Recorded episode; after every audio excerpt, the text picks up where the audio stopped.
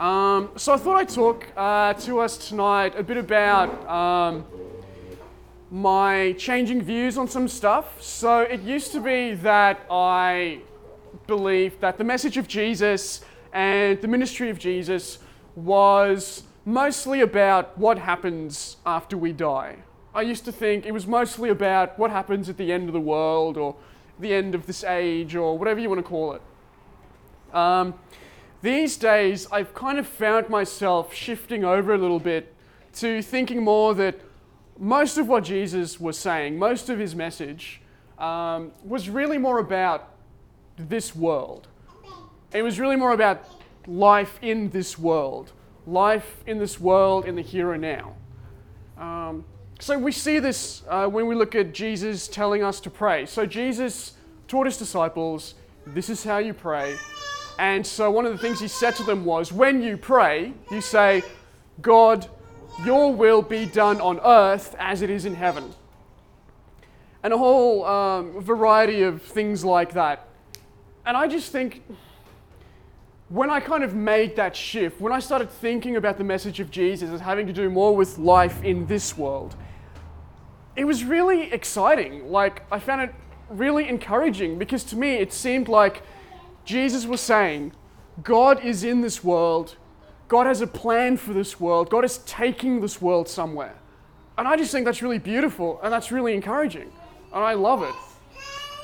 But the thing is, as well, I think at the same time, it's really weird. At the same time, I also find it discouraging because it's great to see, yes, God is here and God is taking this world somewhere. God has a vision for the world and he's taking it there. He has a dream for this world, and, and it's all about this world being transformed and the kingdom of world, uh, the kingdom of God entering into this world more and more and more. That's great. But when we look around the world, it just seems like we have such a long way to go. There's just so much wrong with it. There are so many things that are just not okay. And I find that a bit discouraging. Um, particularly as someone, like I would, I call myself a follower of Jesus. I'm very thoroughly uh, grounded in the Christian tradition. So I see myself as someone who's following this way, who's following this message. I want to try to make the world a better place. I want to try to, to do good things. And yet I look at all these problems and I, I just feel completely just paralyzed because I don't know what to do. I don't know where to start. Everything just seems so insurmountable. And so, in many ways, I find it kind of discouraging uh, when I think about all the, uh, all the work that's still left to be done. And I kind of feel like, where is our hope? Now, one of the things about Jesus, when we read about his stories in, in our scriptures, there are these stories we have in our tradition that talk about Jesus performing these miracles and he performs these signs and he performs these wonders, and they look incredible. They look fantastic. They, I, I think they really, they give us like a sense of awe sometimes when we read it. It just seems like the, these incredible things that he does. But the thing that I think we often don't necessarily see unless we look for it is all of these wonderful things that he's doing, most of the, the time, Jesus is kind of like he's in the middle of nowhere. Like he's ministering to people who don't really have any status. We very rarely see Jesus engaging with people who, who are part of the elite or people with real power. We never see Jesus in like a royal court performing a massive sign for like the emperor. When we see Jesus, most of the time, he's with people who don't really have any power, don't have any wealth, don't have any standing. And so, even though he's doing these great things, it can almost seem a little bit insignificant because what's he actually achieving? And so, one of the stories we have, um, it's a story that comes to us from Mark's Gospel. And Mark tells us the story in the first chapter of his Gospel, uh, about halfway through, uh, at verse 29. And Mark says to us, After leaving the synagogue, Jesus, James, and John went home with Simon and Andrew. Simon's mother in law was in bed, sick with a fever, and they told Jesus about her at once. He went to her, took her by the hand, and raised her up. The fever left her, and she served them. That evening at sunset, people brought to Jesus those who were sick or demon possessed. The whole town gathered near the door. He healed many who were sick with all kinds of diseases, and he threw out many demons. But he didn't let the demons speak because they recognized him. Early in the morning, well before sunrise, Jesus rose and went to a deserted place where he could be alone in prayer. Simon and those with him tracked him down. When they found him, they told him, Everyone's looking for you. He replied, Let's head in the other direction, to the villages, so that I can preach there too. That's why I've come. He traveled throughout Galilee, preaching in their synagogues and throwing out demons. It's, I think it's a really beautiful story. But it takes place in this place called Capernaum. And Capernaum is often referred to as a city, but really it was just a small town. There weren't members of the elite living in Capernaum. They were people who were peasants, they were day laborers, they were people who would do back-breaking work in order to make enough money so that they can buy food to get through that day. Like they were living day to day. They were constantly on the verge of like being on the verge of poverty or being on the verge of desolation. And so here we see Jesus, and Jesus isn't healing a queen or someone really incredibly important. Jesus is in the story, and he's with these people on the outskirts. And he's healing these people in these small towns, these peasants, these day laborers, these people who really have absolutely no status. But the thing is, this wandering rabbi, this person who was homeless, this person who was traveling throughout the regional areas of this province in some random place in the Roman Empire, this rabbi somehow became the most influential person on earth in history. And to me, I just find that fascinating. I, I, I, it's, it's such a fascinating thing to think about.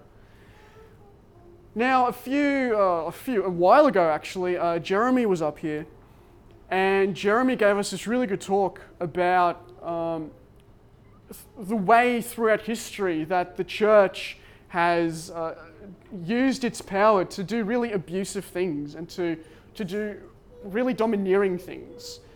It was a really fantastic talk. It was really great, but it was really hard to hear as well. Because Jeremy just gave example after example after example of people who were abused or people who were completely just misused at the hand of the church. And it was really harrowing to hear. But the thing is, it wasn't always like that. When Christianity first started, when our movement first got on the way, Christians were hated. Christians were absolutely hated, but they were hated because they said, no, Caesar is not Lord. Jesus is Lord. No, Caesar's violent ways of force will not endure. Jesus' way of love and forgiveness will endure.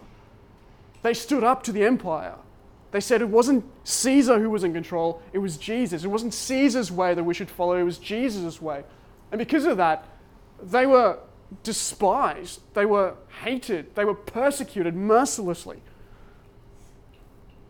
But despite that, in a very short amount of time, Christians started making this massive name for themselves.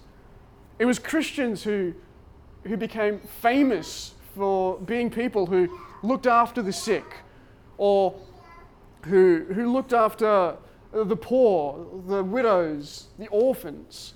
Like, if there were plagues in communities, a lot of times people would abandon their families and try to save themselves. But it was the Christians who were known for going after the sick and going after the dying and looking after them, and even many of them dying themselves because that's what they're doing. That's what Christians were known for. And so, within a few short centuries, Christianity, this movement that was based on these teachings by this rabbi in this backwater province in Rome, uh, in the Roman Empire. It went from that to being in a place where it was adopted as the official religion of the Roman Empire. I mean, that's incredible. Now, the thing is, uh, and I have to say this, and a, a lot of people are saying this, and, and, I completely agree. I think that's where things started falling to pieces uh, when Christianity became the official religion of the empire. Uh, I don't think the church was ever meant to have power. I don't think the church was ever meant to work from a place of, of power and privilege. As soon as that happened, I think the cracks started to appear. I think the church looks like the church the most when we're in the margins, when we're working from the sidelines, when we don't have power. That's when the church looks like the church.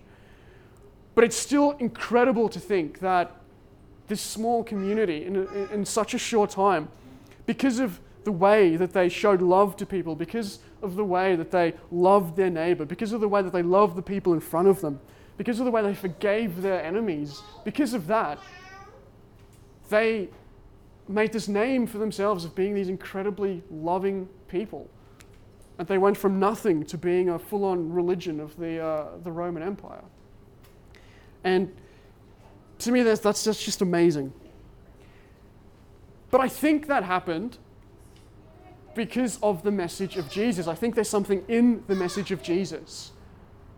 I think if we do the little things, if we love the person in front of us, if we care for people, if we forgive our enemies, if we stand up to power, even if we do, do just little things and things that feel completely insignificant, somehow that's how the world is changed.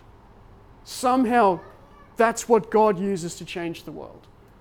I look at the story of Jesus and I look at the way that the story of Jesus has impacted the world, and it just seems to me that's how the world is changed. It's by doing the little things, it's by people getting together and doing what's in front of them.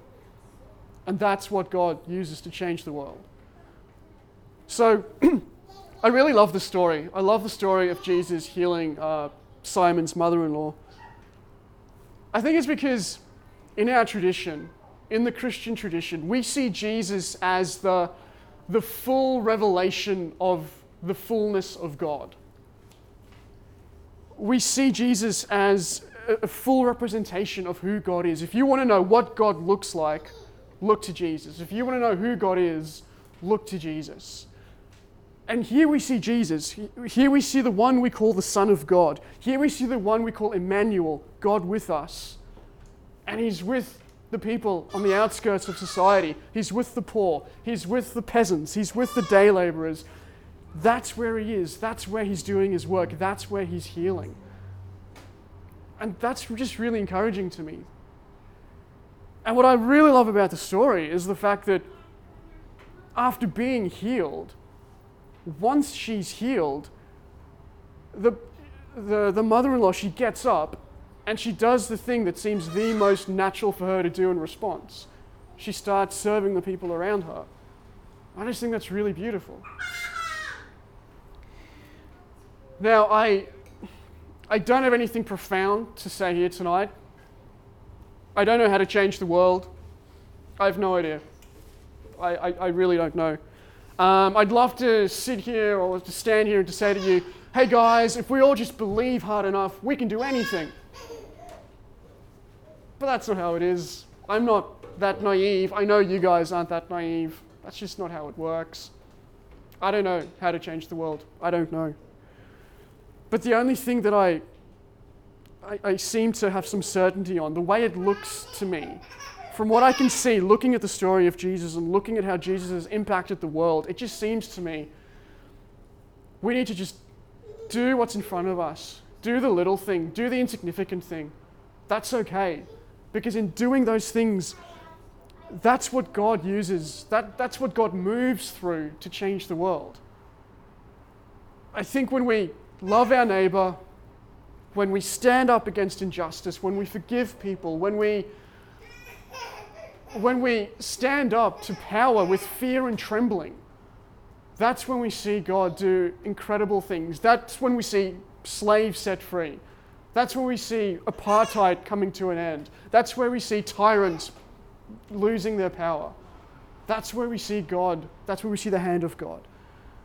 So I think if you're here today and you're like me and you feel totally overwhelmed and you don't know what to do and you don't even know where to start and you feel totally paralyzed, I just think the only encouragement I have do whatever you find to do in front of you. Do whatever little significant thing you can find. Because in that, that's how God moves, that's how God changes things. Our scriptures say that God uses the foolish things to confound the wise. God uses the weak things to confound the, the strong. I think that's how God works. That's what I see from looking at the story of Jesus. That's what I see from how that story has impacted the world. And I think let's just encourage each other with that. Just do the little things, it's okay. The insignificant things are significant because that's how God works in this world.